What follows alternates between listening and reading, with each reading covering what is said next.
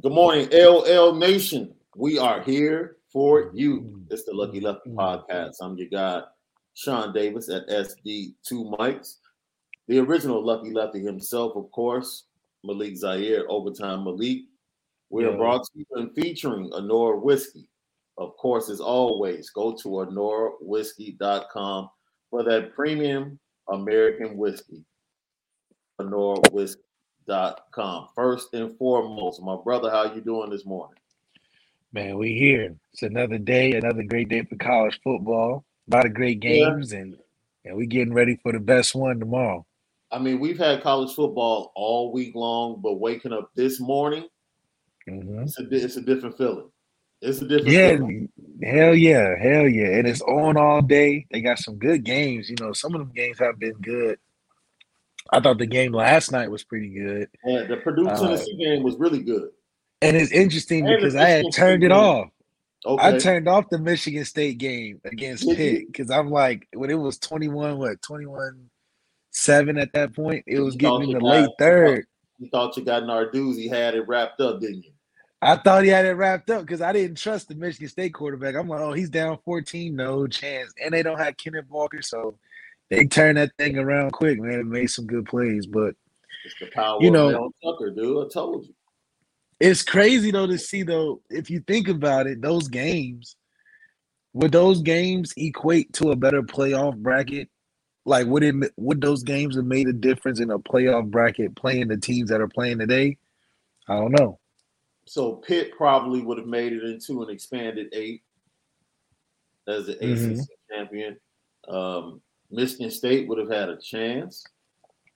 Notre Mhm. Dame would have been in it definitely, Notre Dame would have been in there. and Oklahoma Ohio State. State. Ohio, it would have come down between probably Ohio State and Michigan State, and they Yeah. they blasted Michigan State. So Ohio Shoot, State, Oklahoma maybe even snuck in there. The way Oklahoma played. Uh, you know what? So it's basically the next four, right? That's basically what we're Yeah. saying. Something like that. Notre Dame, I think Notre Dame, Oklahoma State, Ohio State, definitely. Yeah. That last spot is debatable. Last spot is debatable. See, we would get the Okay. same thing. If you expand it to eight, it's always going to be an argument, whether it's at the fourth spot or the eighth spot about who should get in, who shouldn't get in. Nothing's going to Yeah. change just because you expand the playoffs. But it would have been interesting. I would look, Notre Dame would have played Cincinnati again? No, no. Yeah, Notre Dame would have played Cincinnati again. Oklahoma State. Baylor would have had an argument against Oklahoma State. Honestly. They would have. They would have. So maybe Baylor would have been the team that snuck in. Yeah, it, it would have been very interesting. Very interesting. Well then yeah, then you would have had Alabama having to take Baylor would have took a crack at Alabama. yeah. Alabama would also have to play an Ohio State or Notre Dame type of team. Now, wait a minute. Now, On the way have- to the championship. if you have a problem with Cincinnati against Alabama, I know, I know if, if Cincinnati is getting 14 and a half against Alabama, Baylor would have probably gotten 21. I don't know. I In think. Baylor beat I'm not convinced Cincinnati's beating another team You you are really at the level You know what? at the level of uh Notre Dame. I don't think they're beating another team at the level You- of Notre Dame. you are suffering from what they call bitter fandom. Dame. I understand. I understand. You, you're so mad that Cincinnati came in Oh and my did what they did in Notre Dame Stadium that you refuse to give them any respect for what they did. Like, Do you, You trust that they'll make this a good game? say it again. I don't trust. I don't trust they'll make this a good game versus uh, Alabama. No, no, no. See, you trying to do. Don't get away from the point. We're talking about your bitterness right now on this podcast as a Notre Dame fan and former Notre Dame player. This is ah. not about Alabama, Cincinnati. Don't do that. Oh, Do not goodness. shift the goalposts. Right now, we are acknowledging that you have bitter fandom syndrome and it's cool. syndrome.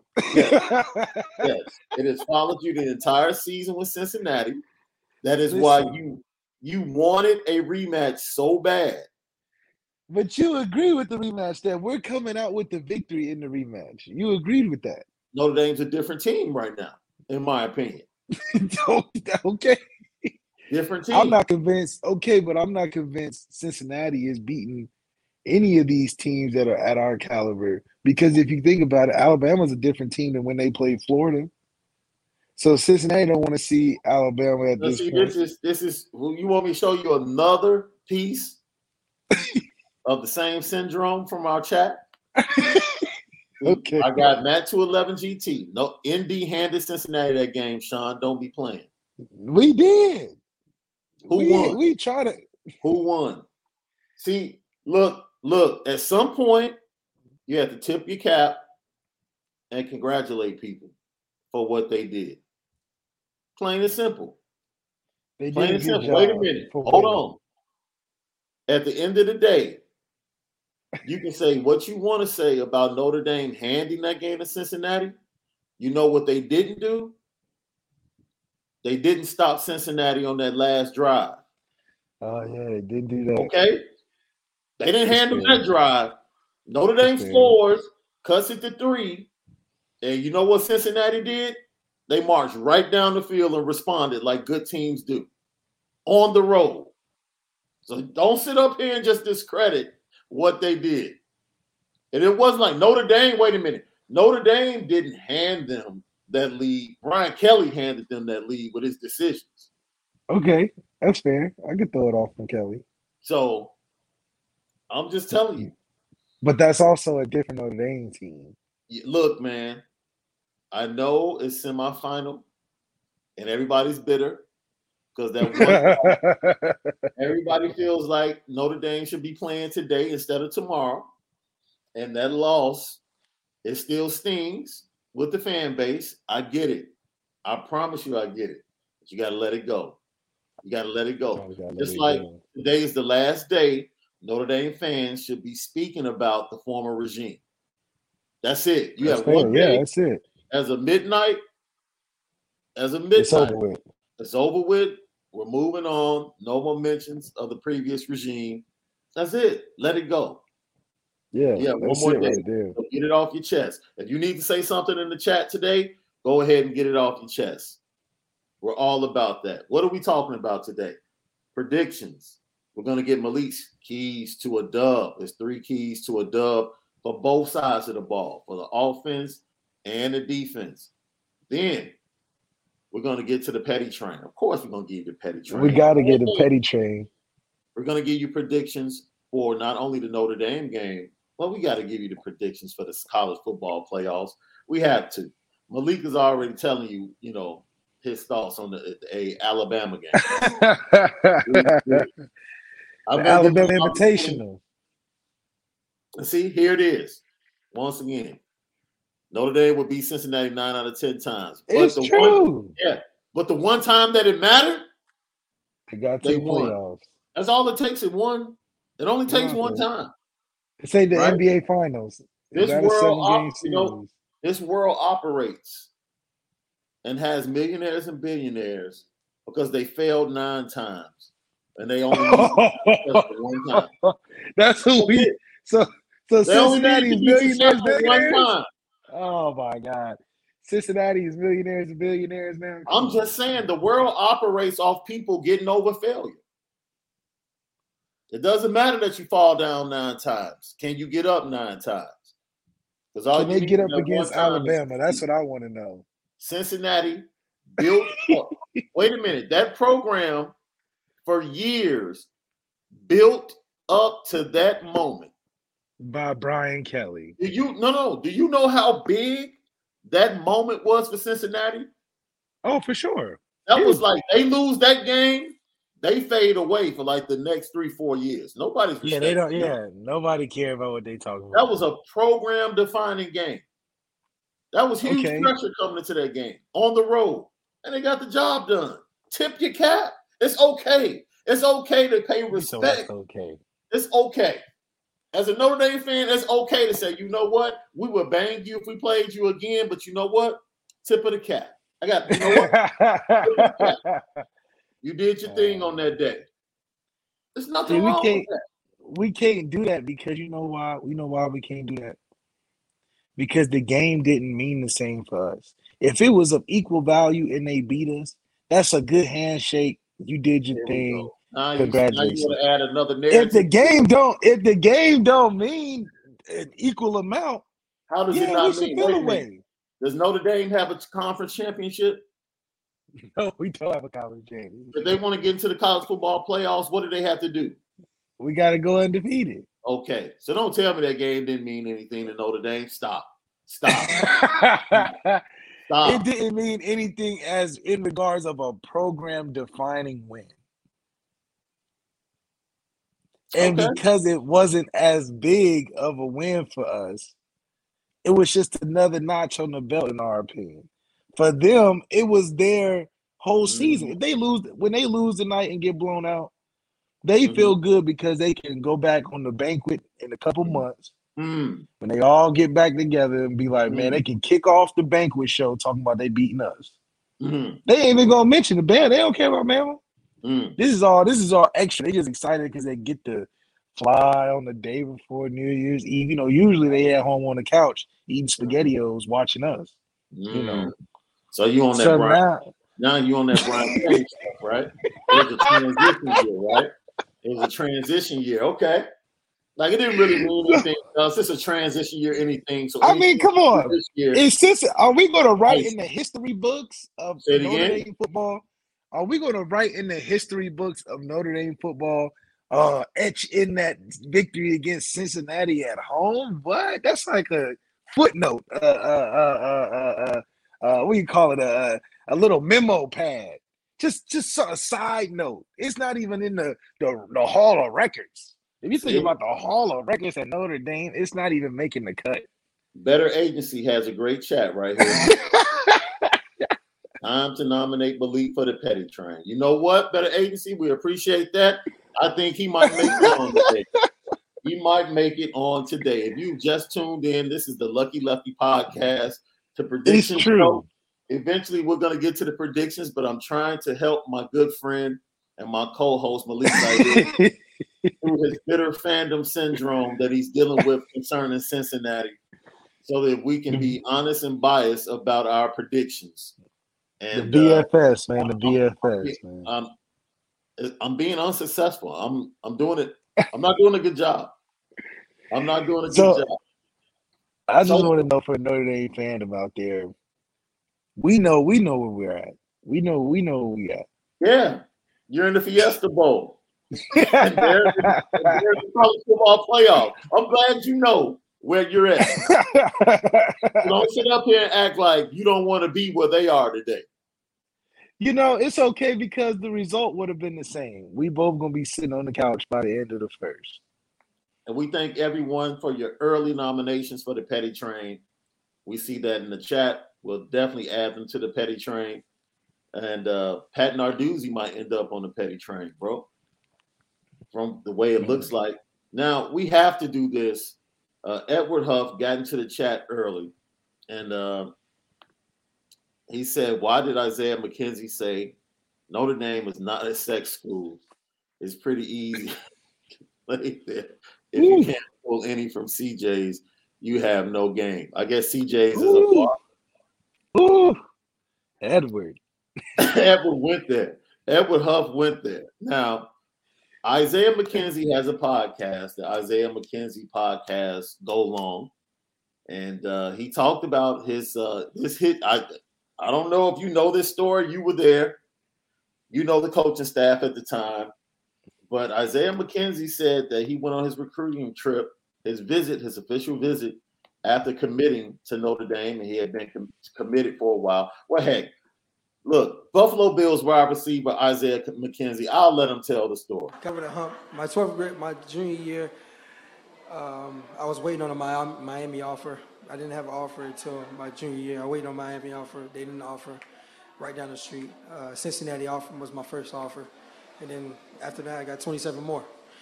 Um, my senior year came around, I committed to Notre Dame, um, committed to Notre Dame for a while, and um, I guess this is a story you're waiting on. committed to Notre Dame for a while, and um, I wasn't too sure if I wanted to go. So what happened was, I got to campus. This is a rated for all the kids. Close your ears. I got to campus, and the coach goes, he goes, yeah, we have one room, and I, I, I didn't know if he was kidding or not. He goes, um, you before you and it for you to for you to be able to come here, there's no sexual intercourse throughout the whole school. Oh, oh, oh what? All right. sorry, sorry. This is Notre Dame, Yeah, is Notre not Dame. BYU. Yeah, not BYU. um, and I'm like, oh, is that for real? On Monday, on Monday, I decommitted.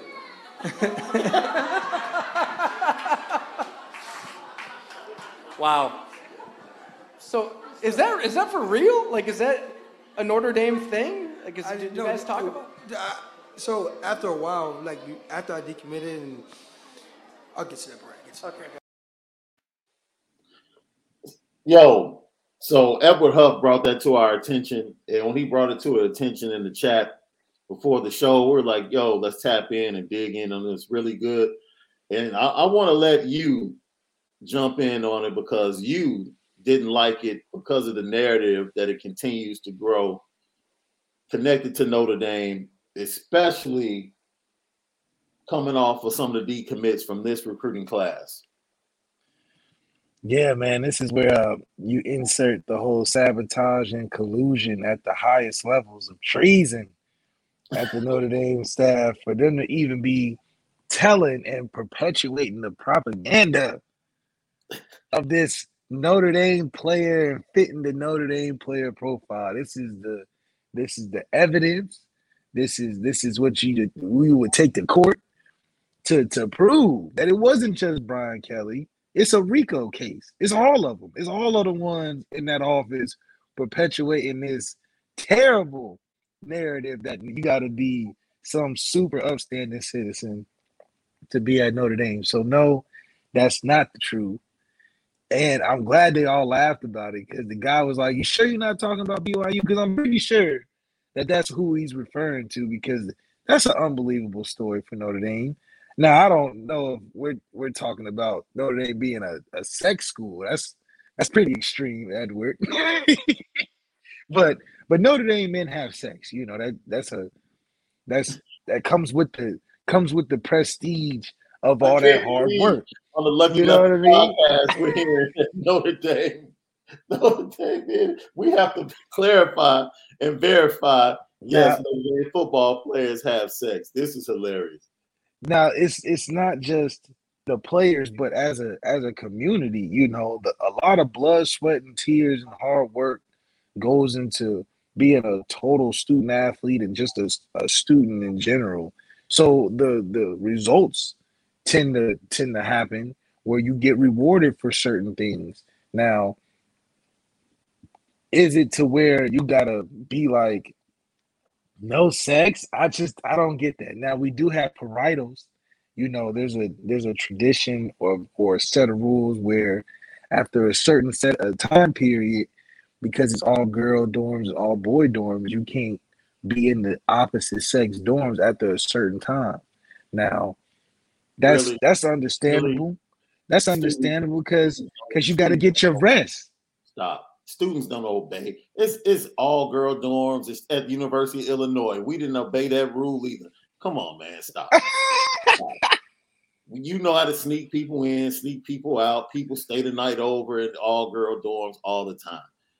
That's So so let's just let's just you know you gotta have certain things in place so you can recall on them and be like they're in the rules. Now, do people always follow rules? Okay, that's a whole different story. But there are some things that can appear and give off the the narrative that that can be you know not appealing to a college football player like I Isaiah McKenzie. Now, on the other hand, with a haircut like that, I think that those rules wouldn't be a challenge to him. I think it would be something where it would be a lot more factors that make it hard from him on that end point. But like he started I mean, off you know, people- he really wasn't sure if he wanted to go to Notre Dame. yeah, yeah, yeah. So So you know, he was already sowing seeds of dissension all- right there. he was trying to find an out.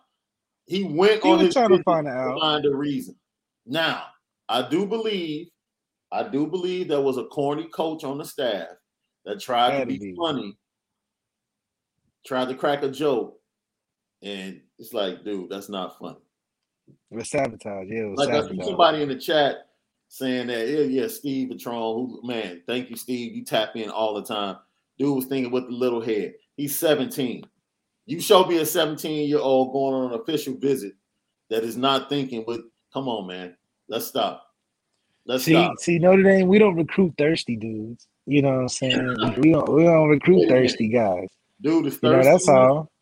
I mean, if that's the story you bring it up, yeah, you're thirsty. You're thirsty. Yeah, Okay. if you was really, really balling, you know, you wouldn't have had a problem with it either way. So, man, that right there is the story that was asked of us in the chat, and we wanted to go ahead and you know show it to everybody and make sure you saw uh, what was trending with Isaiah McKenzie. Matt 2011 GT, we thank you for the super chat. 45 to 17, Alabama. I hope you didn't bet that. I hope. Yeah, I don't know about that. 45 17. That's that's Possible, though. we. Hey, possible. I mean, if your boy is on one today, if Bryce Young is just on one today, It might, it might happen. wouldn't it be dope if like Bryce Young and Jameson Williams just went off today and they both in the fourth quarter just on the sideline and just walked to the locker room like we good. Yeah, I mean, that's the type of attitude you want to walk in with.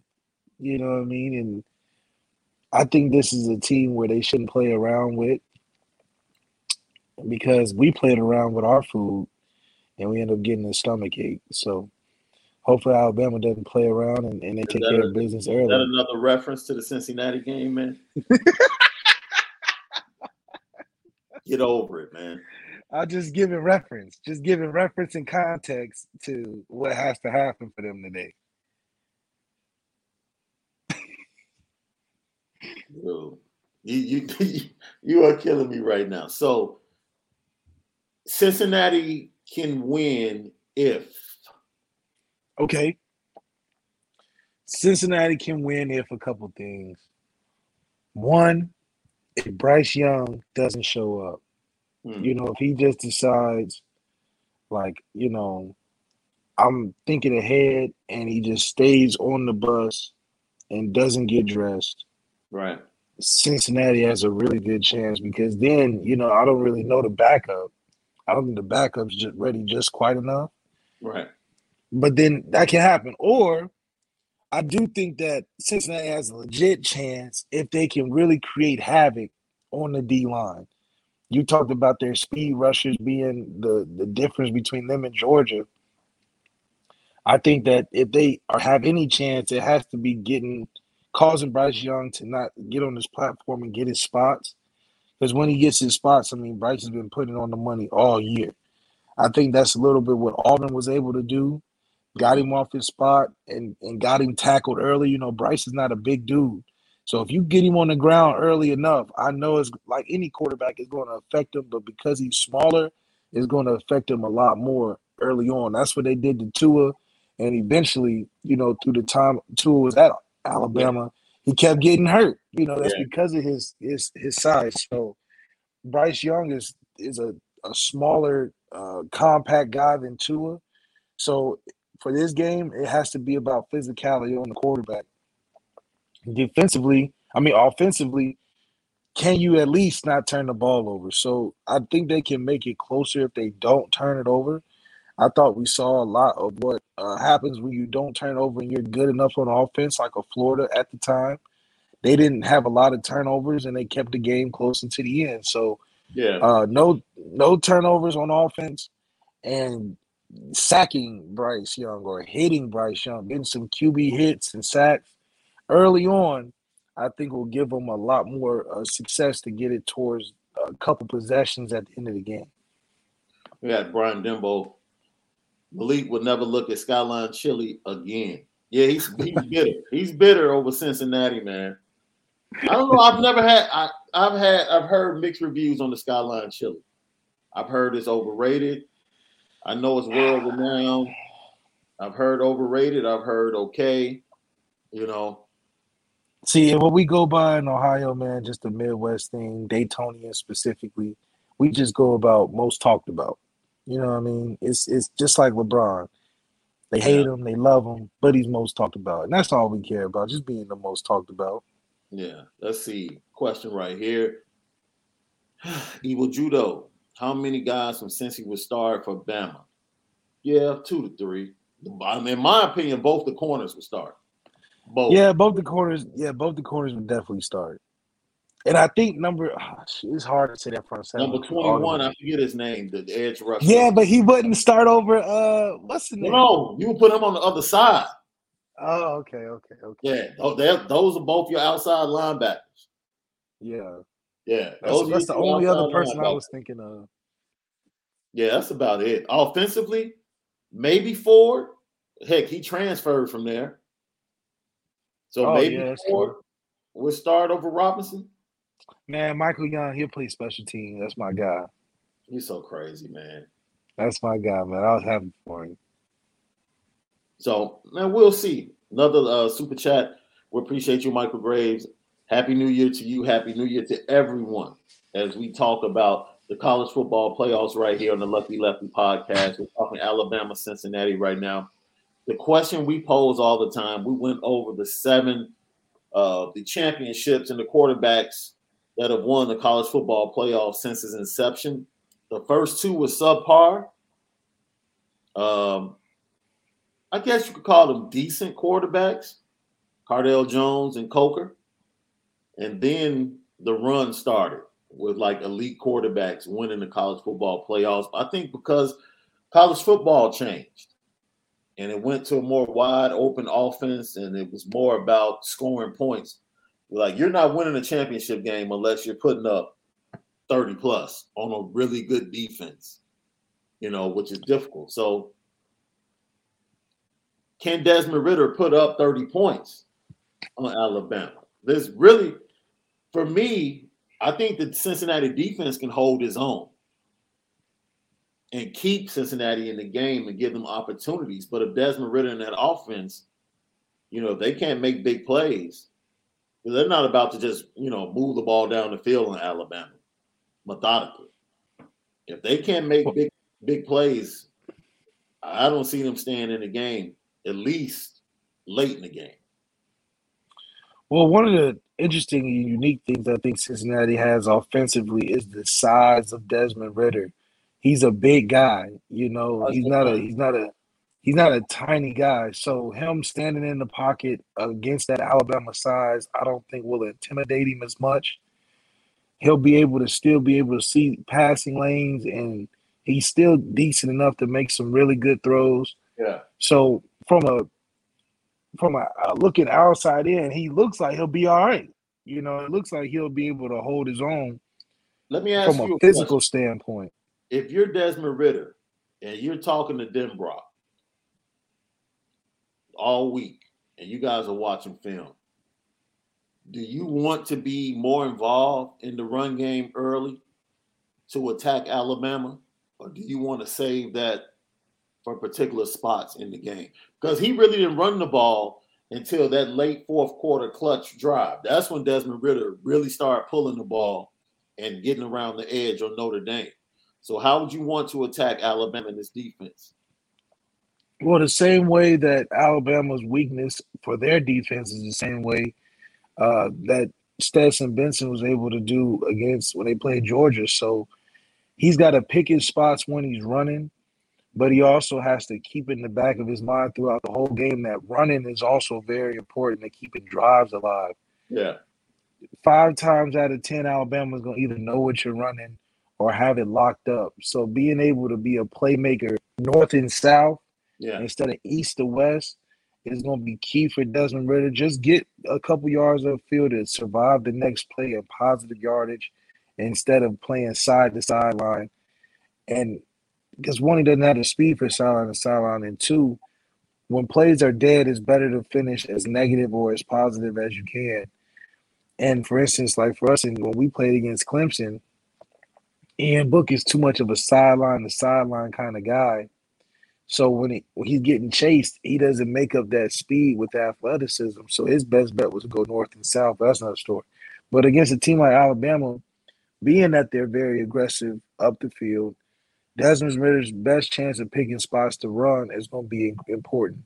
Not being run conscious, I mean, not Right. being run first conscious, Right. but just knowing on third down your legs are going to be slightly better more times than not than what you're going through the week on the whiteboard trying to scheme up a plan for. Um, I do think that it's important. Unfortunately, you know, knowing Denbrock, he's going to try to throw the hell out the football. and it's going to put Desmond Ridder in the tough spot because he's got to play perfect. But to save him some some downs and save him some situations in the game, it's best to put his feet to use more times than you would think. So if you think he's not using them enough, keep using them because that's what always breaks open Alabama uh, defense a little bit more. You know what?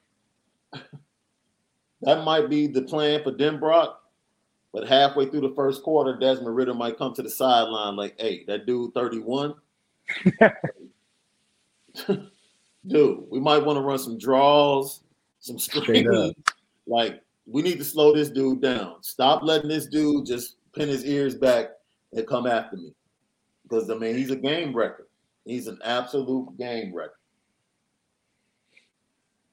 Yeah, and I'm excited too to see just how he responds. I mean, what is the Cincinnati offense going to do to slow him down? He's a guy Yeah. that you got to pay attention to in the scouting report. He's a guy that is definitely going to make plays. So how can you minimize it? Are you running at him? Are you running away from him? Are you two, putting two people to block him? Are you using a running back? Are you using a tight end?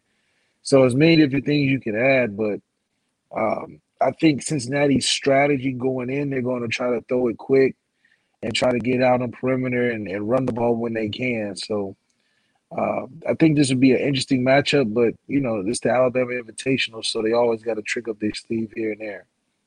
Uh, you're right about that. Lucky Lefty podcast with my guy Malik Zaire.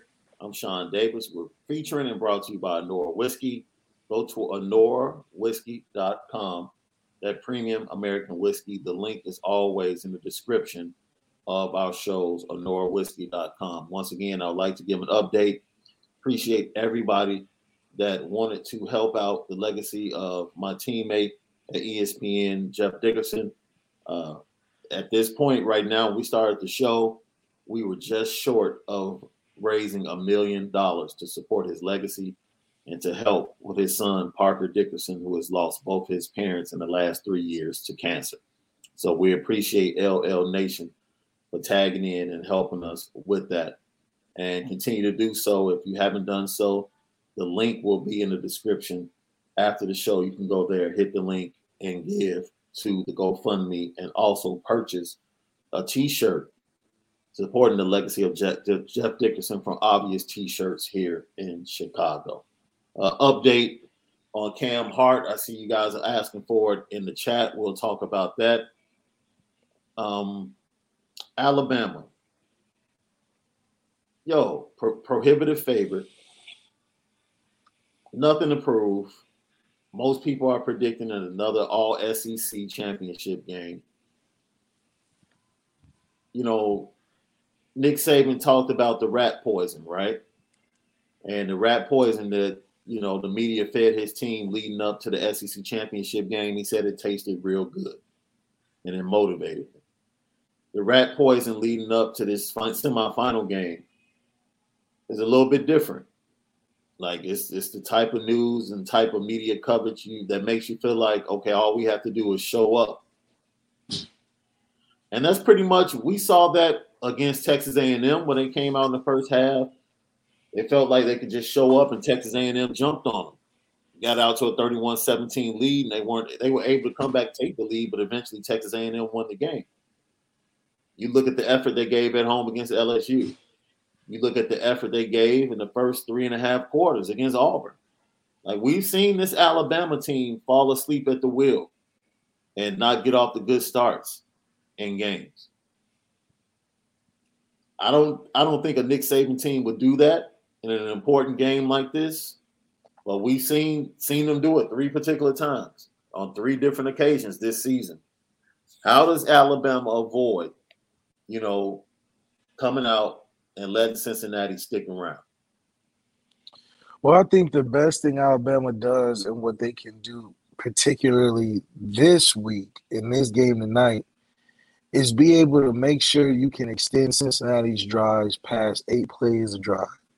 Mm. If you get them calling plays all game where they're ranking up into the 100, 100 play calls because they you're tackling them right after catch, you're tackling them at first contact. That that gets a, a guy like Denbrock shaking in his boots because now you got to call a perfect game considering that you're not getting no run after catch or run after contact. So that's what Alabama's really, really good at in tackling an open space and making you call plays all the way down the field. So the key for them is to not give up explosive plays and to make them play the long game. Get let them take the underneath, but as long as you rallying and tackling and making them get a bunch of third down conversions in the drive, if, even if they score, sooner or later it's going to break for an offense because mm-hmm. you can't sustain that against a great defense like Nick Saban all game without turning the ball over or making a crucial mistake. I think that's the best way he can play his defense. There's no need to be overly aggressive because you're a more talented team. And you really don't have to do much because the Cincinnati offense that's throwing the ball, it's about tackling. Yeah. So extend their drives, make them play the long game, and don't give up explosive plays, and you will have a good, successful day on defense. All right, give me your prediction for this game. I got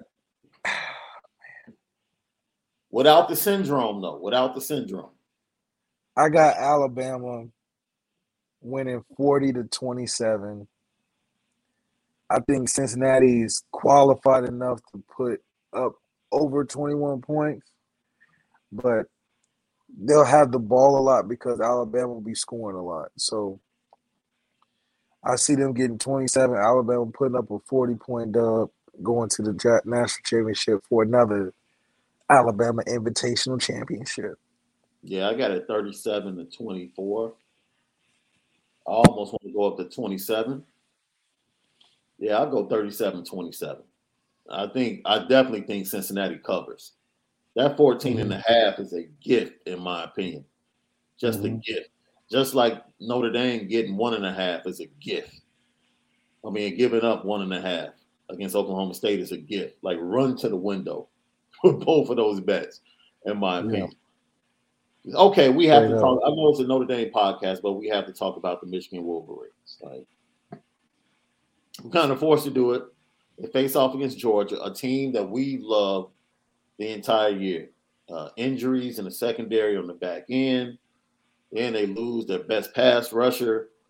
You know, off the off the field uh, news dealing with an assault case that hasn't been resolved. He won't play in the semifinals or the uh, championship game if they indeed beat Michigan. Chip on the shoulder. Yeah, it's interesting because you just don't know how teams respond, right? Will they be shell shocked? Will, will they still be shell shocked from that SEC championship game? Excuse me. Or will they come out with that chip on their shoulder and just really try to hit Michigan in the mouth?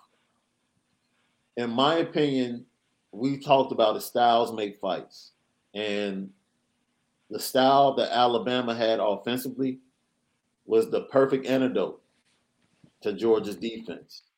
And we talked about it. It's really only two teams that are equipped to do what Alabama did offensively against that Georgia defense. I do. I don't know what Jim Harbaugh can come up with because the, Michigan is all about physicality, right? And that offensive line. And they think they're about to walk into this game and just run straight at that defensive front and the linebackers. I hope they have something else up their sleeve. Yeah, I don't think Michigan is going to go off brand. I think they're so fortunate and happy to be in this position. They're just going to ride it till the wheels fall off. So I'm not expecting a bunch of um, exciting or changes in what they're doing. One, because they're playing with two quarterbacks. Yeah. So it's not much um, difference you can really have when you're already playing with two guys. So that's going to present a challenge on its own. Then considering you're going against a team who's stingy versus the run, and that's their do or die is the run play action. So right, it'll right. be a, it's a it's from a style perspective, it doesn't match unless Michigan is just way more physical than Alabama. Yeah, which is just it's just hard to find. You know, I think they have the confidence, but their their confidence is is on um, a faulty foundation. You know, you got guys like Aidan Hutchinson going number one pick when clearly the guy he's going against on the other side of defense is a way more talented player. So we'll get to see what they look like in the same game, but you know the the hype around what they believe they have on defense. Yeah, I think will be a very interesting challenge for an offense that is certified and was legitly certified against a team we all agree defense was was really really really good. And you know what? The only other team that walks in each and every week with the same mismatch at the same position that Notre Dame has is Georgia. Mm-hmm. Yo, their tight end is really good. And look, Nick Saban bracketed him, doubled him, played a man to man. It it didn't. He matter. was just. It he was matter. eating on double team. He was running through tackles. This man was on And this was something Alabama. else. Yeah, This yeah. was He was making Alabama. Alabama look. He So- made Alabama look real regular. Right. But I don't think Michigan got a player in their whole No. roster like that. Michigan has no no. So I'm I'm very he was doing he was doing ridiculous stuff like catching on two dudes, running through the whole secondary. I mean, this dude was making all type of plays. Like, like dude, his NFL tape is done. Oh, oh, oh for one game. Championship game. Yeah. That one game was like, yeah, you got all the tools. Right. Right. Literally. That's how. But that's the difference between we don't throw it to Michael Mayer to give him those type of Like chances that. enough. right. We we give him some chances. We don't give him no. I mean, Stetson was just back there like, look, Stetson I got throwing it up. Look, I I'm a walk on. I have nothing to be on no uh, ego about. I'm just gonna keep giving it to him. Right. And that boy was putting on. So He was eating. So I expect him to eat against Michigan secondary as well. Oh my God, I really Man. that's the that's his whole that's the key on them. Just throw it to him every play. Because what are you gonna do defensively? They have already seen that the one of the best defensive teams doubled them and it didn't matter. Right. So good luck, Michigan secondary. Good luck. And on top of that, let's be real. Michigan struggled against the run, especially against Michigan State. You know, Michigan State basically came back from double digits running the ball. Running the ball, and you never see that in this day and age of football. Never like Right. Teams won't even attempt that. You know, teams Right. like I gotta throw it, throw it, throw it. Michigan State took their time and ran it back. That's that just shows my 800 shouldn't be number one defensive play or player on the board because of They that game love-. Hutchinson and Ojabo love to get after the quarterback. They love to pin their Yeah. ears back, get after the quarterback, wreak havoc, get sacks. But that tackle for loss game and setting the edge is very questionable. Very questionable. So, like I said And that's interesting too because Georgia isn't a team that's centered around their quarterback. right, So it's one thing to be like they, they're a better defensive style versus Bama. right, where they can go chase Bryce, but they're not looking for Stet- Stetson may throw 11 passes in the whole game. So how much of an impact can Aidan Hutchinson really even be? yeah. That's gonna throw eleven, and ten of those, ten of those will be targeted to Brock Bowers. yeah, Brock Bowers got 10 of them and then he got one screen. So it's Right. like what you what what could you really be? So this is a bad matchup defensively for a team that doesn't like to defend the run as much as they like to, like against Ohio State, where they knew they had money in the bank pass Yeah. rushing. There's not money in the bank pass where you're not gonna get a good return pass rush all game against a team like Georgia. Cause they're like, we don't. Re- I mean, look at our quarterback. He ain't no, he ain't no world beater, you know. Yeah, so you talk about Evan Neal, you know, basically being a top five pick, left oh, tackle Oh, yeah. Alabama. Georgia has two studs at guard on both sides. So the interior of that Georgia line good in the run game. So Michigan will be challenged. The Michigan defense will be challenged by this offensive line in the run game of Georgia. and then just the heaviness from the Georgia defense. I don't I don't believe Michigan has enough speed to outgun the secondary of Georgia to be getting behind them enough for them to be uh to to wean off of that top down pressure Georgia's gonna give them. I think it's just gonna be a rough day for two guys that aren't they aren't super mobile and athletic. You know, they move around, but you know, they're running against uh, JJ yeah, they're just running. They're running against a different type of animal out there today, and so uh, the Big Ten, you can you can get away with some of that stuff, but you know the biggest difference between the SEC and the Big Ten is the D and offensive line, and they're a lot more aggressive Yeah. on those edges. So it'll be harder for them to get outside the pocket, but they're a heavy play action team. So Georgia is susceptible for falling asleep or being too overly aggressive. But are they going to have time to, to fake and set up? That's the that's the game, right? That's the game between the lines, right there. Can they set up the pass after the run action without getting destroyed up front? So yeah, they can hold up. They can get some shots downfield. It's funny. We saw the reaction of Jordan Travis yesterday when we played the clip of the Kyle Hamilton interception, and he was like, "Damn, Yeah. he caught that." I think that's going to be reaction of you know the interior line, offensive lineman of Michigan. That first drive, when they try to block Jordan Davis, it's like, they're gonna look next to each other like, oh, okay, this this is another level right here. yeah, this ain't a Big Ten body right here. This, No, no, no. This ain't Minnesota. yeah, it's different. So expect Michigan to try to get to the outside early because Haskins, you know, because Haskins is a really physical runner, very physical runner. Yeah, but you know, Georgia tackles with bodies. So it ain't Yeah. just a solo tackle, it's a whole team tackling. Your prediction for this game? I actually got this one closer. I got a, a 30-21 game going to Georgia. I think just over time, just how Georgia warms up in the second half, that's where a load of their points are going to come from. I think it'll be flip flop in the first half. Michigan is going to give them a good first 10, 12 scripted plays, and then after that, they'll fade towards the second half because that the defensive pressure is just going to be too much. And I don't think they have enough speed on the outside to keep them honest. Yeah. I actually think Georgia is going to jump out early because I just flat out think they don't from the jump. They they have no one to defend Bowers. Like, they don't have anybody to defend Bowers. Bowers From the jump. and it's like, you know what? Georgia's going to score points early. Michigan is going to kind of, you know, they're going to realize early, like, whoa, we can't just run at these dudes. Let's take advantage of that secondary, which can be taken advantage of. And, and Michigan does have some playmakers at wide receiver.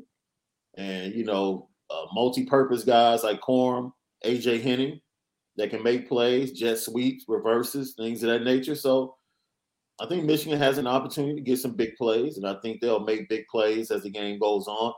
But ultimately, Georgia, they'll hold on and end up getting the win 31 21.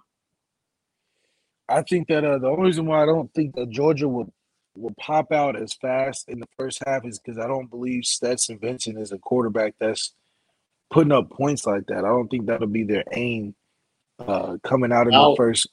Bowers going to be so wide open, bro. It won't. Oh, he's gonna be yeah, he's gonna be so wide open, but I don't so trust. Stetson pushing it down the field. I think they're gonna do a lot of the run.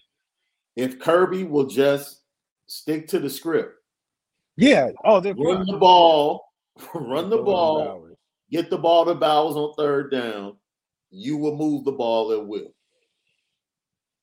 You will move the ball at will. But if he gets cute and starts letting Stetson go four wide like he did against See, Alabama, yeah, that's foolish. It's foolish because you're Yeah. doing just what Michigan wants you to do. They'll Exactly. err on the side of you passing because they Right. think they got a they got JJ Watt over there or something. So let's get into it. The breakdown of the Fiesta Bowl. Notre Dame faces off against Oklahoma State. Mike Gundy and his Cowboys come into the game. Mike Gundy spoke with the media and talked about how over the last three to four years they have taken away two scholarships from the offense and moved it over to the defense to start transforming the roster and the team.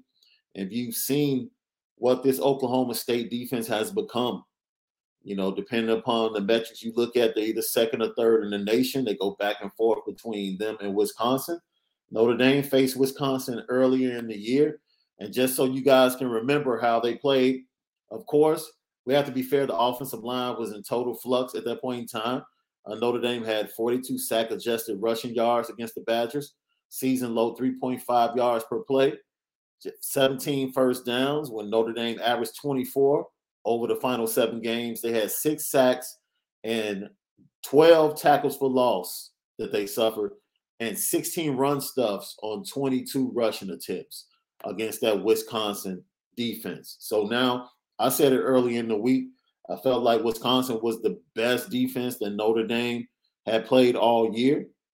And then I would put Cincinnati tied with Oklahoma State simply because Cincinnati had two corners that could really disrupt the main guys in the wide receiver core for Notre Dame. And then they got Jack Coan uncomfortable early on.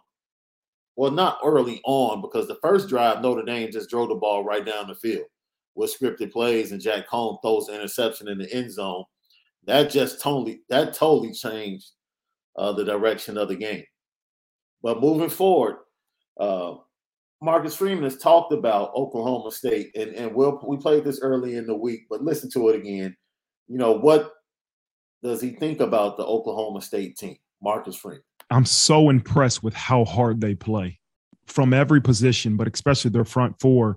They play extremely hard. They're relentless, um, and they they they tackle and they pursue to the ball well. And so it's going to be a huge challenge. And the challenge isn't going to be schematically; it's going to be to match their intensity and their uh, the the physicality they play with. You go ahead, man. I, you already heard what I said about what Marcus Freeman was doing right there. I do think he was giving a little coach speak, talking about they play hard. But I also think he had a point where he talks about physicality. I think any top defense in the country, physicality is probably one or two best attributes. Yeah, yeah. So I think running into that challenge of who's being the most physical, I think that's where we'll have to see where if we're stepping up to the plate, I believe we'll be able to handle that due to us being more talented than them as a team in, in whole. Yeah. Because they're subbing out offensive scholarships to get better defensive guys, but we we're getting good defensive guys and offensive guys each year. So I do think that that challenge will be something that has to fig- be figured out on the first drive. I think we'll see right away who's coming out to be more physical. Once that is um, approached, and and and we come out on top, I think everything else is exactly right. They just play hard, and we'll play harder and come out with the victory. I would like to uh, break this news right here on the Lucky Lefty podcast, according to BuckeyeScoop.com. Kirk Barton, who is a reporter for Ohio State, he is reporting that former Ohio State linebacker, of Marcus Freeman, James Laurinaitis, will indeed be on the coaching staff at Notre Dame. He says James Laurinaitis to Notre Dame will be a superstar in coaching. Con- congrats to my friend. See you week one in the shoe. So we talked about the Notre Dame staff and how it will be expanded and how you will see more coaches on the staff than you saw in the previous regime. You know, uh, people that coach specific positions rather than, you know, Elston having multiple duties. I believe for a long time, Elston was working not only with the defensive line, but he was working with the linebackers as well a little bit. Now, according to BuckeyeScoop.com, James Laurinaitis will be coming in to coach the linebackers at Notre Dame. Uh, he came to visit uh, during the practices and took a picture and posted it on Instagram and his social media. And the buzz started.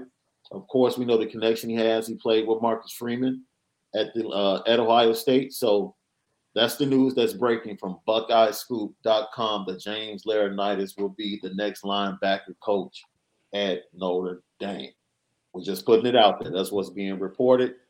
Of course, all these coaching moves with Harry Hiestand, James Laurinaitis, and anybody else, whether or not Del Alexander will move on, we expect January 2nd, we'll start hearing news coming out and things being confirmed. So next week is probably going to be more hectic than this week has been because we'll have coaching changes, transfer portal, and you know press conferences after the bowl game, and we'll know the direction of the team after that bowl game. So good news. You, you you excited about hearing that? I think it's a great addition, but I think it's still we're missing that great fit. I think having a superstar quarterback coach addition would be the most team forward thing. I think James Laurinaitis is a great addition from what we already trust is going to be a great foundation of our team, which is the defense. Yeah. So even if James didn't come, I trust the abilities of Marcus Freeman just as a coach alone will have our linebacker unit one of the better units on the team. So now having James Laurinaitis there, I mean, it even uh, solidifies more on my mind that the linebacking group of our team or a unit on our team will probably be one of the better units on the team in general. So, yeah, uh, just beefing up what we already know is going to be really good for us. I think, uh, like you said, after this game, seeing those transitions to get hopefully a quarterback coach uh, will be on the docket. I am excited though too to see that he that he's living up to what he's saying when he is adding more coaches to the staff. I think that makes it sexier on recruiting when you're going into these parents' homes and you bringing and you bringing comfort of a two linebacker coaches, one being the head coach, one being a superstar former player and coach himself, talking to Jaylen Sneed or whoever the linebacker. I mean, that's just a a great uh, closing argument in in the recruiting side of things. So if we can bring Tommy and then get like a Eli Manning or something, you know, because he getting arches, that'd be a great great addition to have. So I think that the moves being made are, are well worth it, and James Laurinaitis is just another great piece that Marcus is adding to his, his era at Notre Dame. Well, if he has the same intensity that he had on the football field and that he got from his father, the world renowned wrestler Animal. Um, yo, he, he's probably going to be an intense recruiter, right? He doesn't have coaching experience, so people are probably going to point that out. They're going to have concerns about that. But once again, you have to trust Marcus Freeman. You have to trust Marcus Freeman. Whatever decisions he makes about the coaching staff, you have to trust. You have to give him a chance and trust his choices and see how they play out. And also, look, man, it was, it was an easy sell, right? This is there are people all over this nation, great coaches calling Notre Dame. It's not like Notre Dame has to go out and search. Like people see where Notre Dame is. They see that they're on the cusp of greatness and win a national championship. Man, he probably showed James James uh, Laurinaitis film of Jaylen Sneed and he was like, "Oh, okay, yeah, I can coach that." Yeah, and I think some of it too comes in you hiring your boys. That's something that you know I would do. People you trust.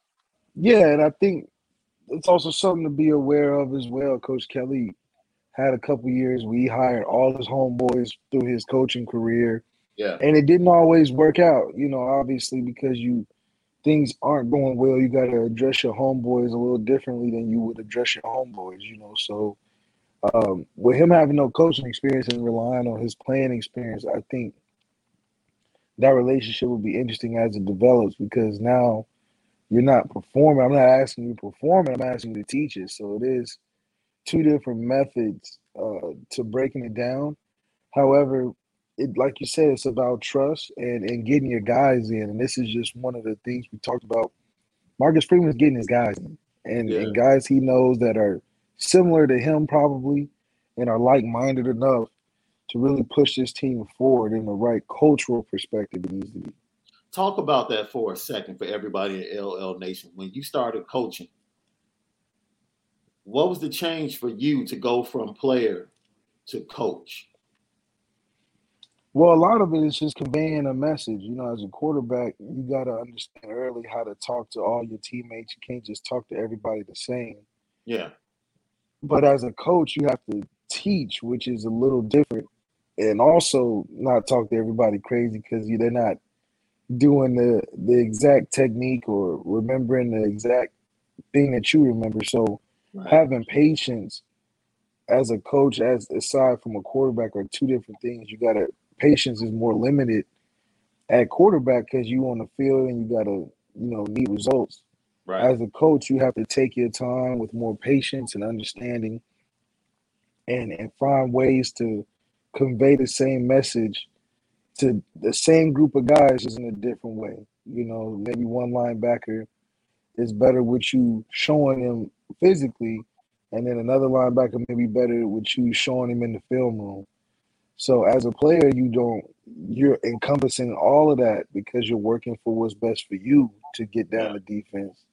Now you got to work what's best for the guys around you. And I think that him being a, a captain and, and, a leader himself for many years in football, he'll see how easy and hard it becomes because after a while, you know, kids are kids and it's different than disciplining yourself as opposed to disciplining guys you're coaching.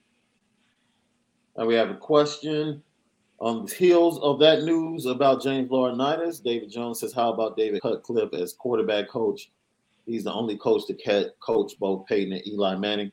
Um, Cutcliffe, Cutcliffe has been mentioned but it hasn't been as an actual coach on the staff. It's been more about being an analyst to kind of help Tommy and support Tommy.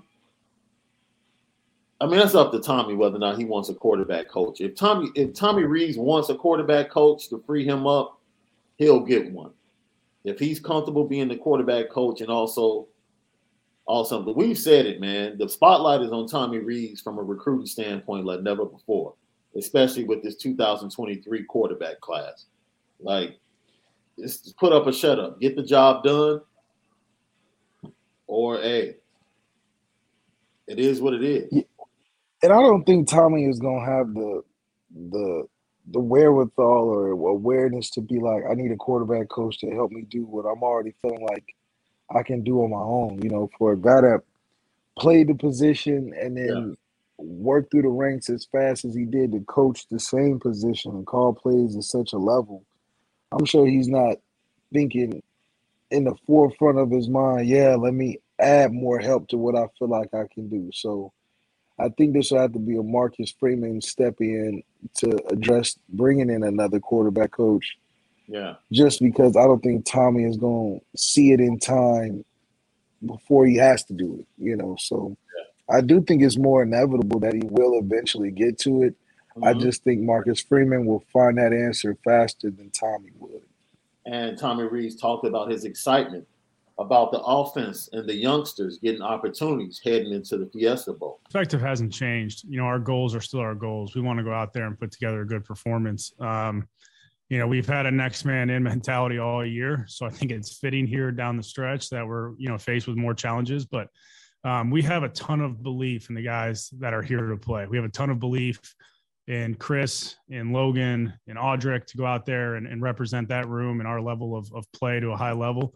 Um, we have a ton of belief in our young offensive linemen. Um, you know, we're excited as heck to see, you know, others contribute and fill in for Josh. And obviously, you never want to see something like that happen, especially to a veteran, but it gives more opportunities to go play at a high level. And like we know how talented they are on defense, and we got to put our players in a position to be successful, and that's what we aim to do. And I know we have a lot of guys that are extremely hungry to go um, get after it and play this. So he says they need to put their playmakers in position to make plays. We said it. He's the DJ for this party. Yeah, it's on him. And it's like, and it's like, duh, we know they're talented. You recruited them. Like, what yeah. do you mean? Like, you better have trusted them. You brought all those guys in you talked to them. So you're not telling me nothing by acknowledging what you brought them in for. Yeah, you didn't bring yeah. in guys that weren't talented or right. whatever the case is. So I'm tired of the belief statements. I believe they're going to be good too, but it's time to see something. I want to see that you believe in them, not just tell me. Like I believe it's gonna rain today, but if it don't rain, then all that belief don't mean nothing. So I do believe at the same time that it's time to start seeing action and seeing that belief flow through the players that we believe in. Like I want to see the guys he talked about, uh, uh Estime and a, and a Diggs and a Lenzy, and those guys come up and step up to the plate and make plays and have plays called for them. I don't want to.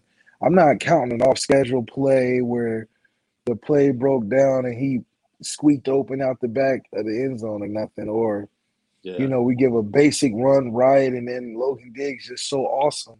He's shaking five and six guys running six yard touchdown. That's not what I'm talking about. I'm not giving Tommy an out on that type of play because that's a player driven result. Yeah.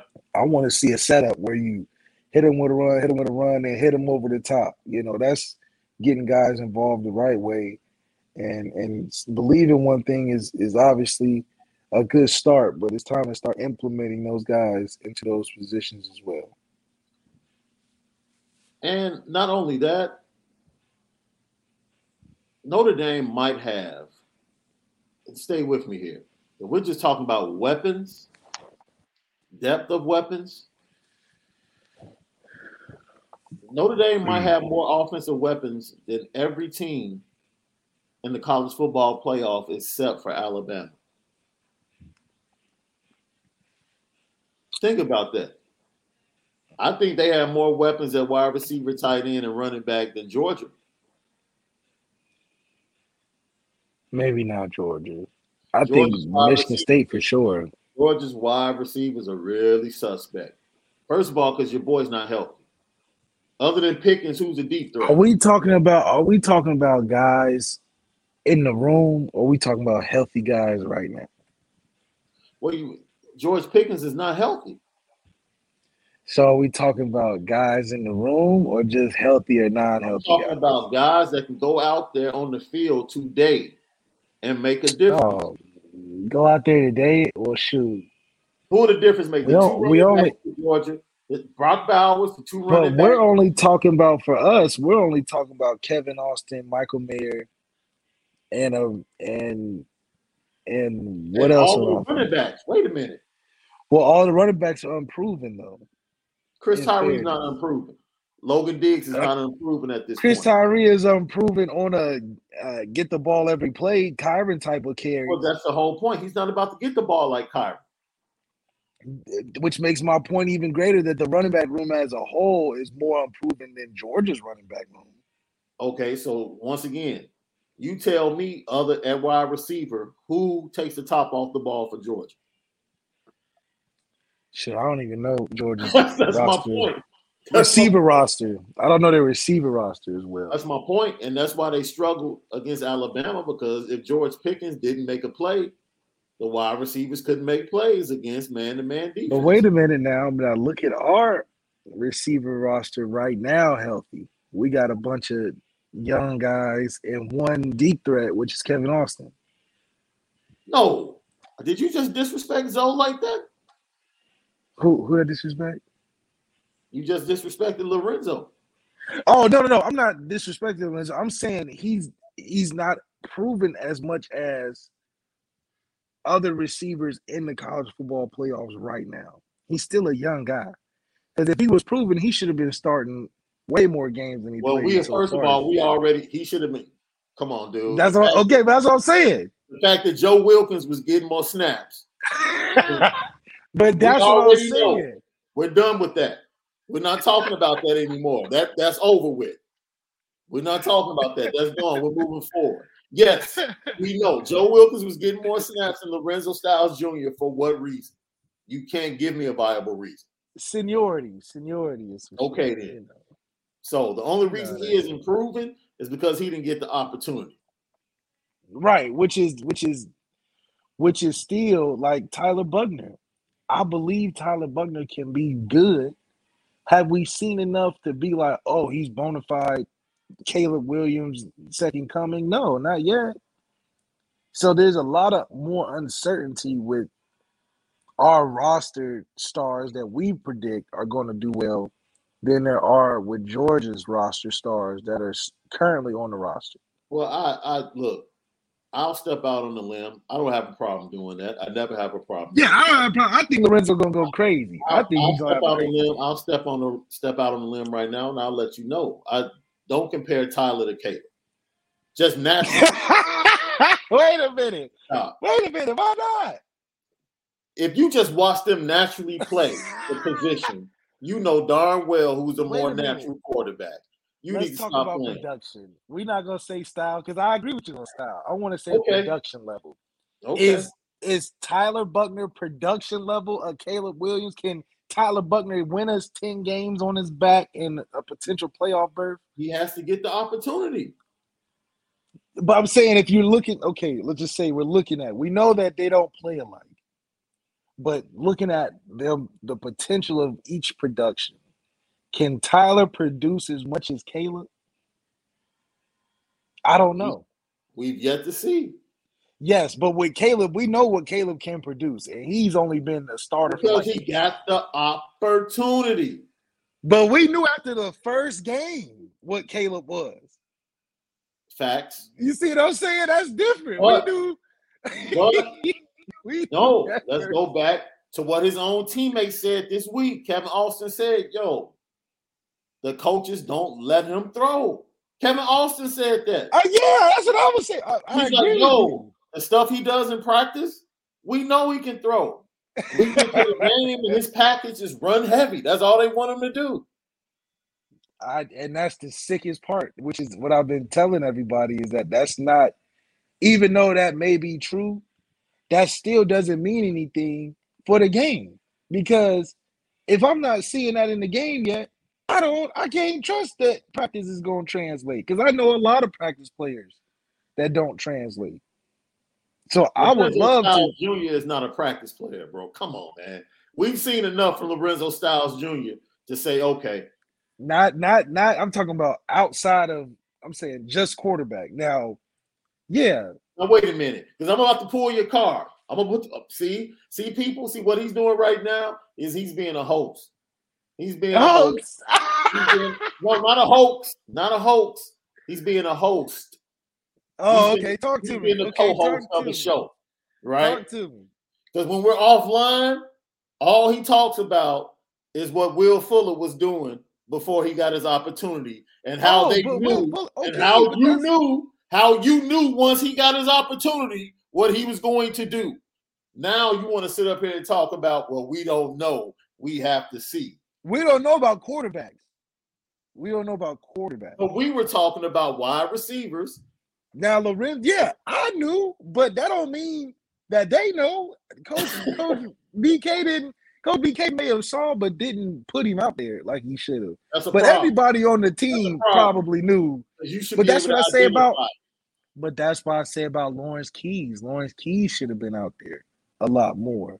Kevin Austin should have been playing way before he started playing now. You know what I mean? Kevin Austin should be bona fide top five receiver because he should have been playing. So right now should have been his non-figured out year. It is not should be, it should not be his figured out year. It should have been Right. last year.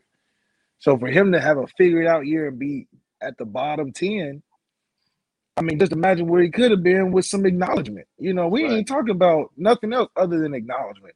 So Right. Tyler Buchner got a year stolen from him from non-acknowledgement. So all Right. these these these stories of of these myths in practice and these urban legends of him in practice, it's just an urban legend, Right. which is a disservice to the fans and to Tyler. Yeah, see, we got a comment from Trey McIntosh. Georgia has good morning to you. Thanks for tapping in, number one, bro. Georgia has a good tight end, but not better than Mike Mayer. Ah, look, man. Look, I like both of them. I'm gonna just say I like both of them. But Look, that I dude in tell, you- I'll tell you this. I understand what you feel, but Michael Mayer ain't better than him. I'll just leave it at that. You might not like me saying he's better than Michael Mayer, but you cannot say Michael Mayer, Michael Mayer is better than him. I'll be fair and say Michael Mayer is probably a better overall guy because I ain't seen Georgia quarter Yeah, but he's, he's a true. He's a first of all, Michael Mayer was suspect blocking as a true freshman. He's yeah, he's suspect. real. He's He was suspect. suspect. He's got much better. He's gotten. Wait a minute. And Was he suspect or we had Tommy Tremble doing it? and Cole Tommy Tremble Kmet doing it. No, no, no, no, no. You go back and watch the tape. He he wasn't as good as stop. Stop. Tommy Tremble was that dude. He was that dude. He was that dude, but yeah, he, he but after a year of coaching, getting in the weight room, he's oh, no, no, yeah, he, he he filled out for sure. Brock Bowers is a true freshman. and a true baller. He A just like give me the rock. he Once just like give me the rock. Come on, man. And you can't sit here and say, look, look, stop. Yeah, no, Wow. I agree. That if yeah. you project, we talked about this a little bit. If you project to the NFL game, scouts Oh, are he yeah, take- yeah. They're gonna like him more for sure. they're going to like Bowers more than they like Michael Mayer. Both of them would be first round picks. Both of them. It's just apples and oranges, years, but so- they they both first round though. Is is yo? I, like I said, I didn't say he was better than Michael Mayer. I'm just not about to allow you to sit up here and say Michael Mayer is better than him. Yeah, yeah, That's not happening. So yeah. I can't I can't say he's better. Just- I can say they're good as hell though. Both we leave it at that. Aaron Newton, love the banter, y'all. Great show. We appreciate you, Garen. Hey, subscribe, share, like. Definitely hit that like button right now. If you're live with us right now, hit that like button. Let everybody know Lucky Lefty Podcast, we spin it different. Let's get your three keys for the offense against Oklahoma State, bro. Three keys for our offense against Oklahoma State. One has got to be 21 points Yeah. in the first half. Has to be over 21 because that way it'll let me know that we're not trying to let this team hang around. Anything under 21 points, we're allowing them to hang around because they can pop off and score points fast as an Oklahoma State offense. Yeah. The second thing we have to do is we have to have our running back room collectively over 150 yards rushing. That'll let me know that we can have our way with that those guys up front, which is a key to their defense is those guys up front. Mhm. So if we can bust 150 rushing yards on them early on, not just empty calorie yards, I think we can have a good impression on prediction on what the final score will be. And last but not least, we got to get the ball in the Lorenzo Styles hands. He's got to have at least one or two touchdowns this game because that'll let me know that Tommy's actually trying to take the top off Yeah. with some of our best players and our young players. Right. Not just not just saying Braden Lenzy, but it has to be Lorenzo because Right. that'll give me a good a good identifier that Tommy's trying to really get his talent involved, younger and older. So Lorenzo's got to have. He put it out there. Yeah, there. he put it out. I didn't put it out there. He put it out there. So it'd be great to see Lorenzo get one or two touchdowns, not just a bunch of carries and yards, which would be great, but one or two touchdowns to show he's crucially involved in the success of the offense moving forward because we're not going to have Michael Mayer next year. We might not have Kevin Austin next year. So let's see those young guys make plays in big games to get ready for Ohio State moving forward in the future. All right, before we move to the defense side of the ball, a couple more comments from the chat. Mayer blocked the corner out of the TV in the 93 yard run against. Really? That's really? You bring up a block on a corner? Come on, man. Did, Al. didn't we just say he's a much better blocker than he was as a freshman? No, we definitely said that. We definitely said that. I look. I understand you Notre Dame fans. Go watch the SEC championship game. Y'all love Michael Mayer. You want to see a Sunday tight end? Go, go watch the SEC championship game. That's all I have to say. That's That all man I was have to cutting say. up. He was making highlights on highlights on highlights on highlights. It was crazy. That's all I'm saying. He's a true freshman. I got to go back and see if Notre Dame even offered him, man. 'Cause I'm like, yo, if we didn't offer that dude, he, I didn't say he was suspect. I said his blocking was suspect as a freshman. It was. Go watch the film. I believe we probably recruited Bowser because you know we're tight end you, so we definitely sent you some love from our way because we gonna recruit the hell out of them tight ends for sure. Now, if he was a quarterback, probably wouldn't get even a postcard from us. So well, yeah, thank you, Zachary Ryan. I was just about to report this. Uh, I was watching uh, the tweets. Cam Hart is going to play. Who told you that? When everybody was like, "Oh my God, Cam Hart, he had his leg wrapped." What podcast told you that dude's playing? And the only way he doesn't play is if he gets caught up out there swiping left and right on date apps. Did we not say that? Did we not say that? It's the only way. Did we not say that?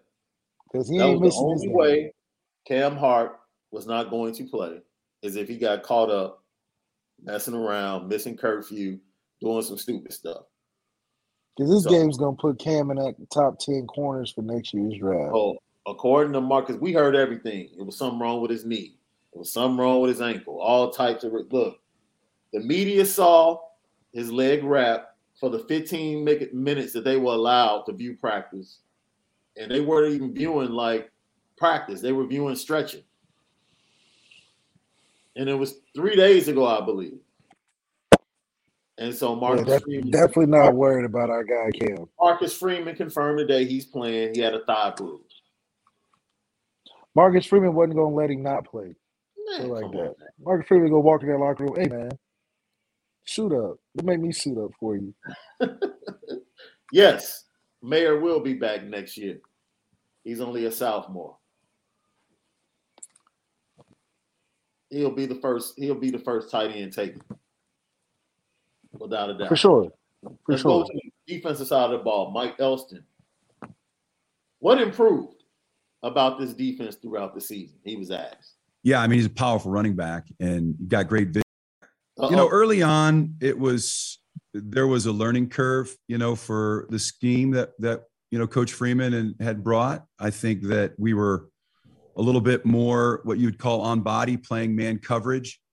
And you know, I think we got better at at that as the season went on. We played better technique across the board from the front to the back end.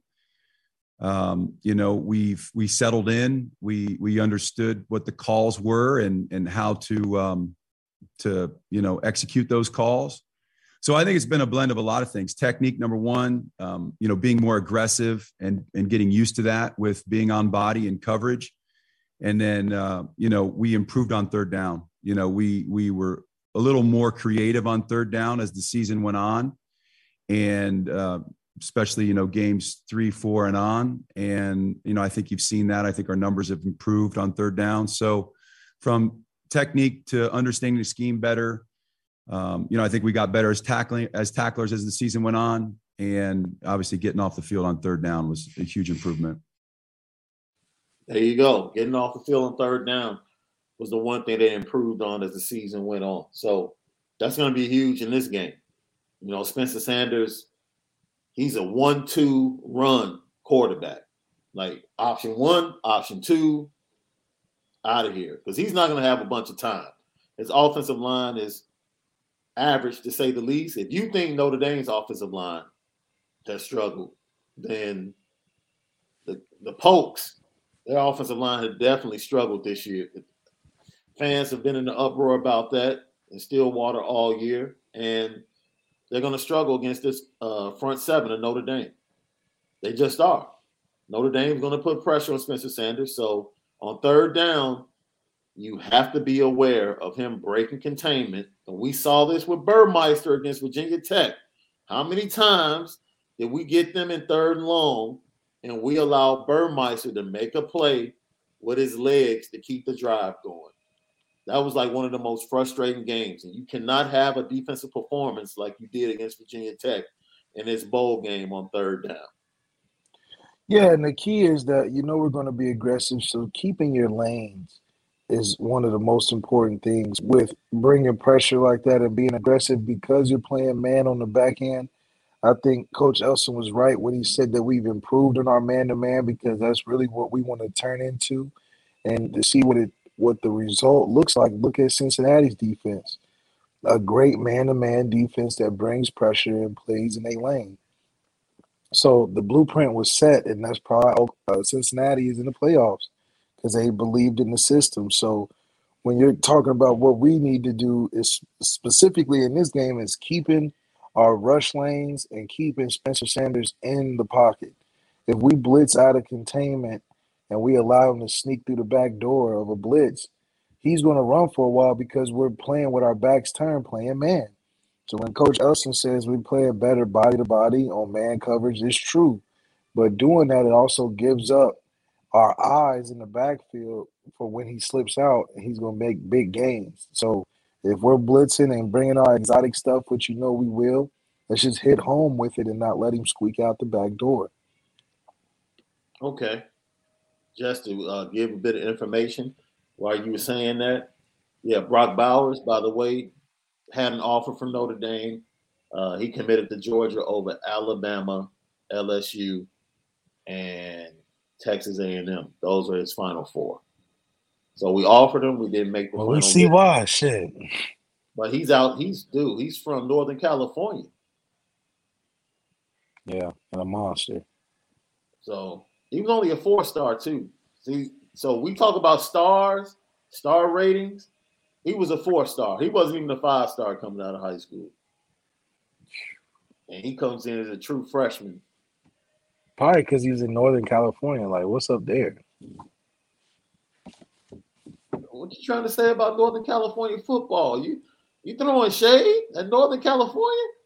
Not shade, man. Not isn't shade. De La Salle, isn't De La Salle up in Northern California? But who else? I mean, uh, one of the greatest high school programs in the state.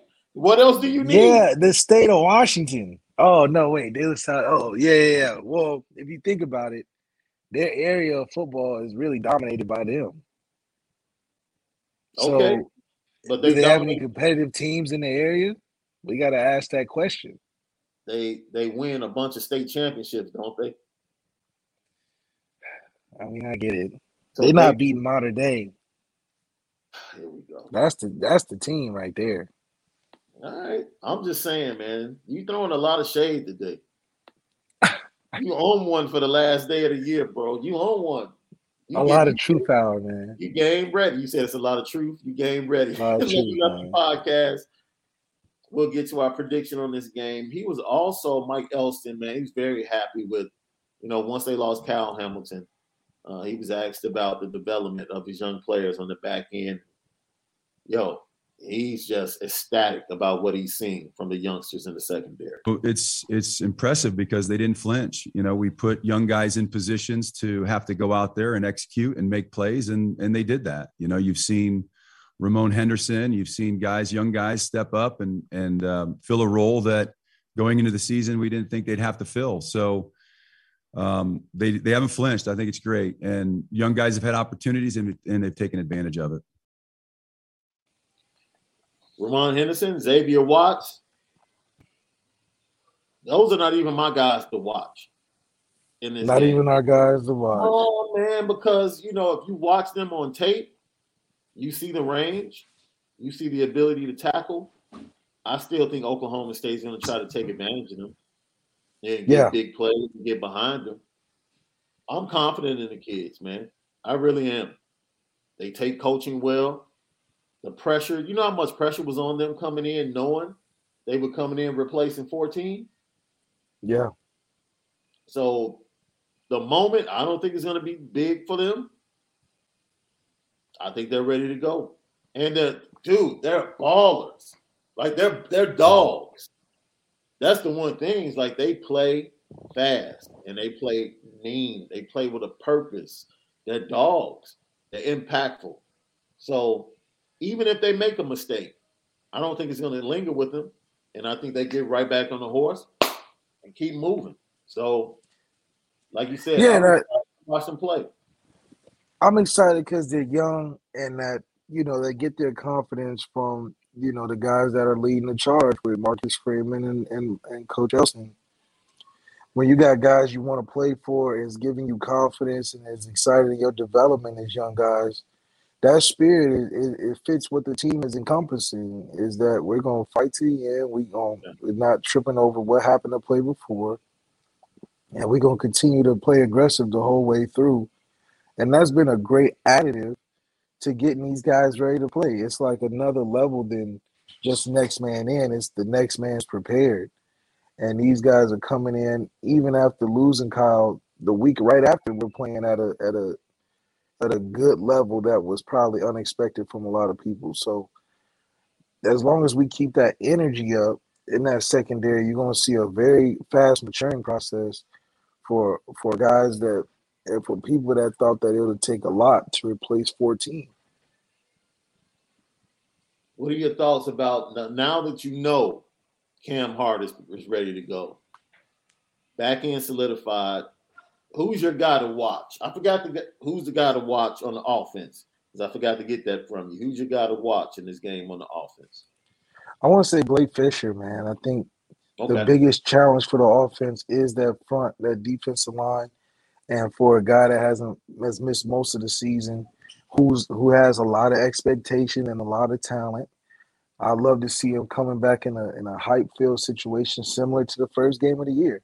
Yeah. So that that that spirit and, and the direction of what he'll bring and and and the guys coming under him and what he's going to set as a precedent moving forward for Harry Hiestand and all those other guys, I think there's a critical game for him more so than anybody else on the O line.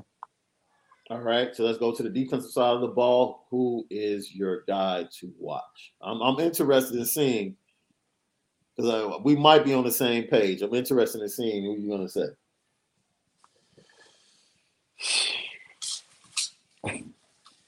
I want to say Kurt. I think Kurt Hinish is going to be Kurt my guy. To, okay, I think that's that's him. It's he's important because if he's playing well, the defense is playing well. If he's spotty, then I know we're inconsistent in other places because he feeds well off the momentum of our defense. So if he's in there shaking it up and, and making some plays uh, on third down and and when he's called on, I believe he him doing well is just a microcosm of everybody else around him doing well. So if he's killing it, then I know we're winning the game. I'm gonna go with our guy, man. Cam Hart? No, man. If if if our guy is playing with his hair on fire like we see all the time. Oh, JD Bertrand. JD Bertrand. That's, JD, that's, that's my second guy. Yes, that's sir. Dude. That dude, if you see him, if he played like that under the previous regime, yo, like if he gets any more juice, I can see him. I want to see him in man coverage though. I don't want to see him. No, no, no, I know no, he's no, gonna lay the wood. You don't want to see him in man. Pass but that's gonna be his.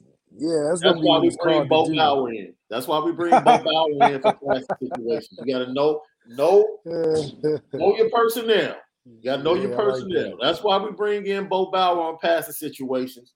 No, we bring him in to shut down the run because remember, uh, Oklahoma State was without Jaylen Warren. Yep. In the Big 12 championship game, he's 100% ready to go. He said that yep. on yesterday. So the Oklahoma State running game gets a little kick, but that offensive line, I don't care how good the running back is, that offensive line is suspect. So yeah. I look for Notre Dame to dominate up front and put Spencer Sanders in a third and long. And you know, at that point, the DB should be rubbing their hands because he oh, likes oh, yeah. to turn the ball over. Get He's looking to throw us some nice, some nice plays. He's looking to throw us for sure. Yeah, we just gotta be ready to catch it. I think this is the same type of game how Wisconsin turned out. It may be something where it's close to the to the third end of the third quarter, and we take off with turnovers and touchdowns in the fourth. Yeah, and we look. Prince Kollie has to be ready to go on the inside because we don't know how Drew White's knee is gonna hold up. We just don't know. Well, yeah, I think Prince Kollie is going to be great. I think uh, playing in space, I think this is his type of game where he could just go chase and tackle. Doesn't have to be a lot of uh, complex uh, blocking schemes. I think Oklahoma State plays fast and simple, which is good for an athlete like Prince Kollie to really just get in there and play football and not have to think of the the mental strain that some offenses add. Facts. So,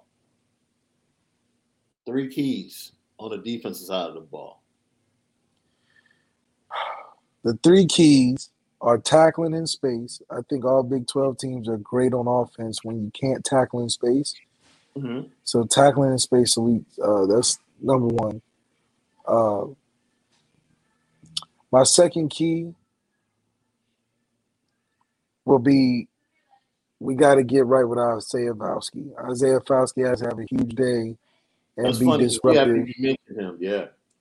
and he's got to have four or five sacks. I mean, that's ridiculous, but I would like him to be very disruptive in, in that type of way. Uh, make him be an impact player on defense, and then the last, the last um, key to the game defensively, I really want to see him hold him under uh, 21 points for the game. I think that'll just be a staple of what's to come in the future. It's something great to build off of from a confidence standpoint from your young guys. Because if we hold them under 21, and this is in a, in a Marcus Freeman era transition, it'll Yeah. just build the narrative even greater for the next year. We haven't even talked about Isaiah Foskey. And if they if Oklahoma State leaves that tackle one on one with Isaiah Foskey consistently, I definitely look for him to come up with about two or three sacks. Yeah, I I don't think they'll be woefully ignorant enough to let him get blocked one on one, but him being disruptive is is really the key. Yeah. and and and getting a couple sacks is just the icing on the cake. I think if he becomes a presence early and often, there's no way Spencer Sanders is back there comfortable enough to be cutting our secondary up. Yeah, they, he won't pull a Jeff Collins. I don't I don't think they'll pull a Jeff Collins. What's your final prediction? For the score, Yeah. oh oh yeah, like I said, the score in this one, I think we'll put up 40 points, and I think they'll get 21 on. It. So I go 40 to 40 to 19. I'll do 40 19. 40-19, and I'm gonna go No, no, no, no. Let me change. Let me change. Let me change it. Let me go Okay. 35, 35, 19. 35, 19. Okay, and I'm going to go, let's say, 38 to 20. And the reason I say that is because Notre Dame has won 39 straight games when they've held an opponent under 20 points. And Notre Dame is the only team, along with Alabama, over the last four seasons to average 30 points offensively and hold teams under 20 points. Well, Notre shoot, we Dame right on. We yeah. Notre Dame and Right Alabama key. are the only two teams to do that for four straight years. The last But we years. do it. We do it because of time of possession. Alabama does it because of you know turnovers and, and three and outs. Yeah, that's you're right. That is the only difference. Let's get it.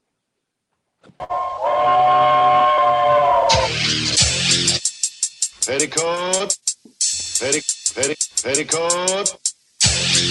Pet, petti, petti, pet, pet, pet, pet, petticoat. Junction. It's time to get petty Oh, we did a good job executing. Are you upset with something? and fire up the Petticoat Junction train. I just don't like you. You don't? No. What is today's petty historic?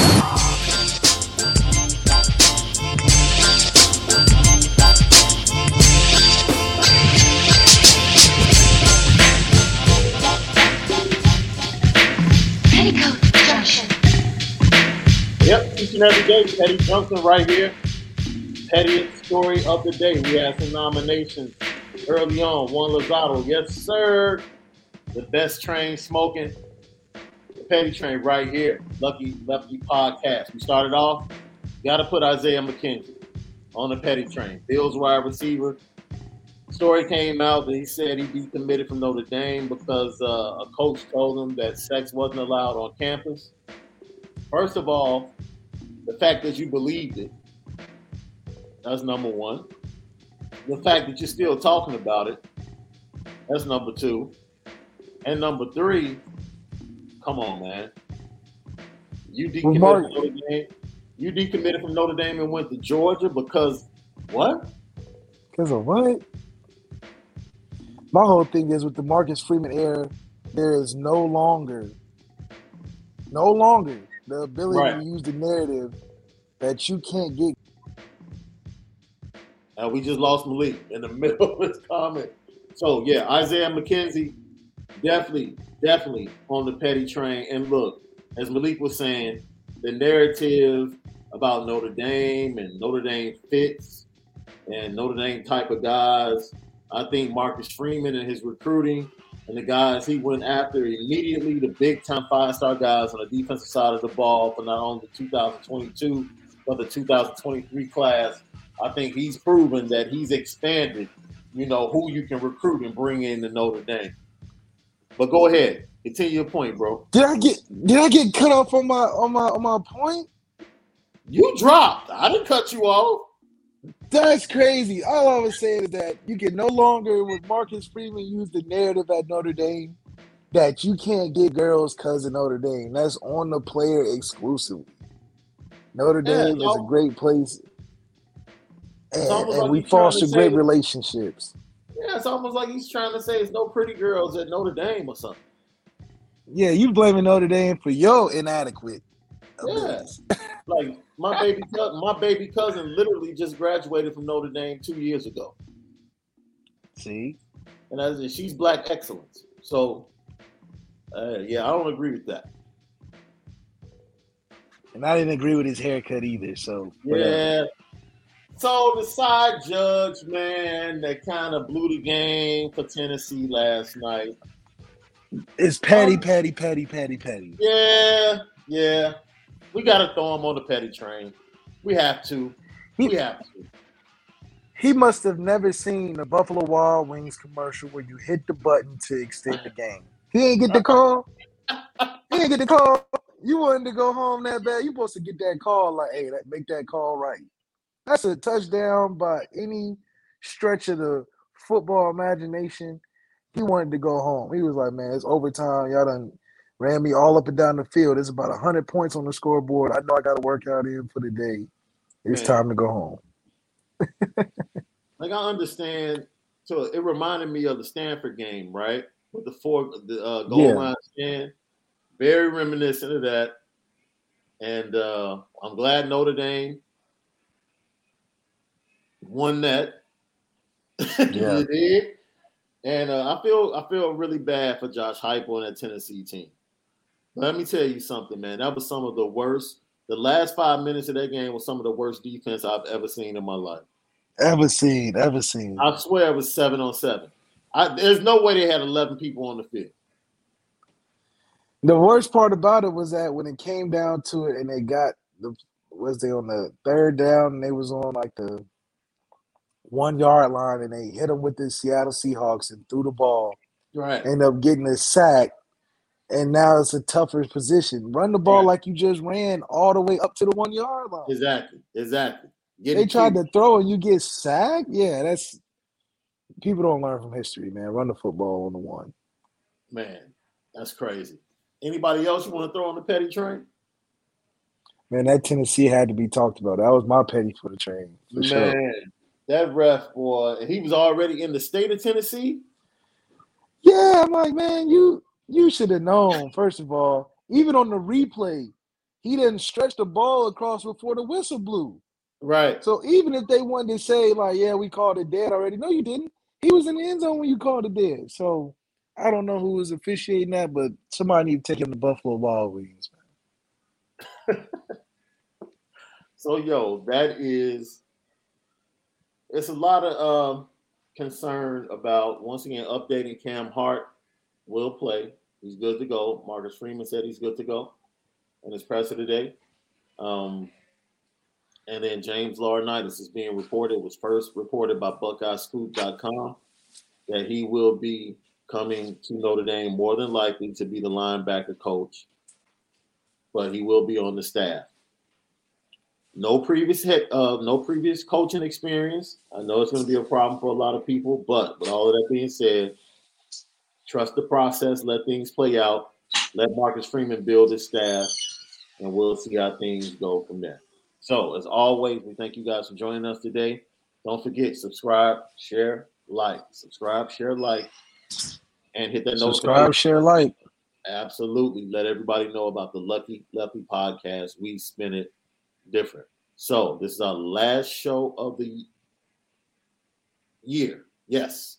Our next show will be January 1st, the post game show. And hopefully More than likely, we'll be talking about the commitment of Peyton Bowen early in the day, and then also talking about the big win as Notre Dame takes on Oklahoma State in the Fiesta Bowl. So, for my guy, the original Lucky Lefty himself, Malik Zaire, I'm Sean Davis. Thanks for joining us today.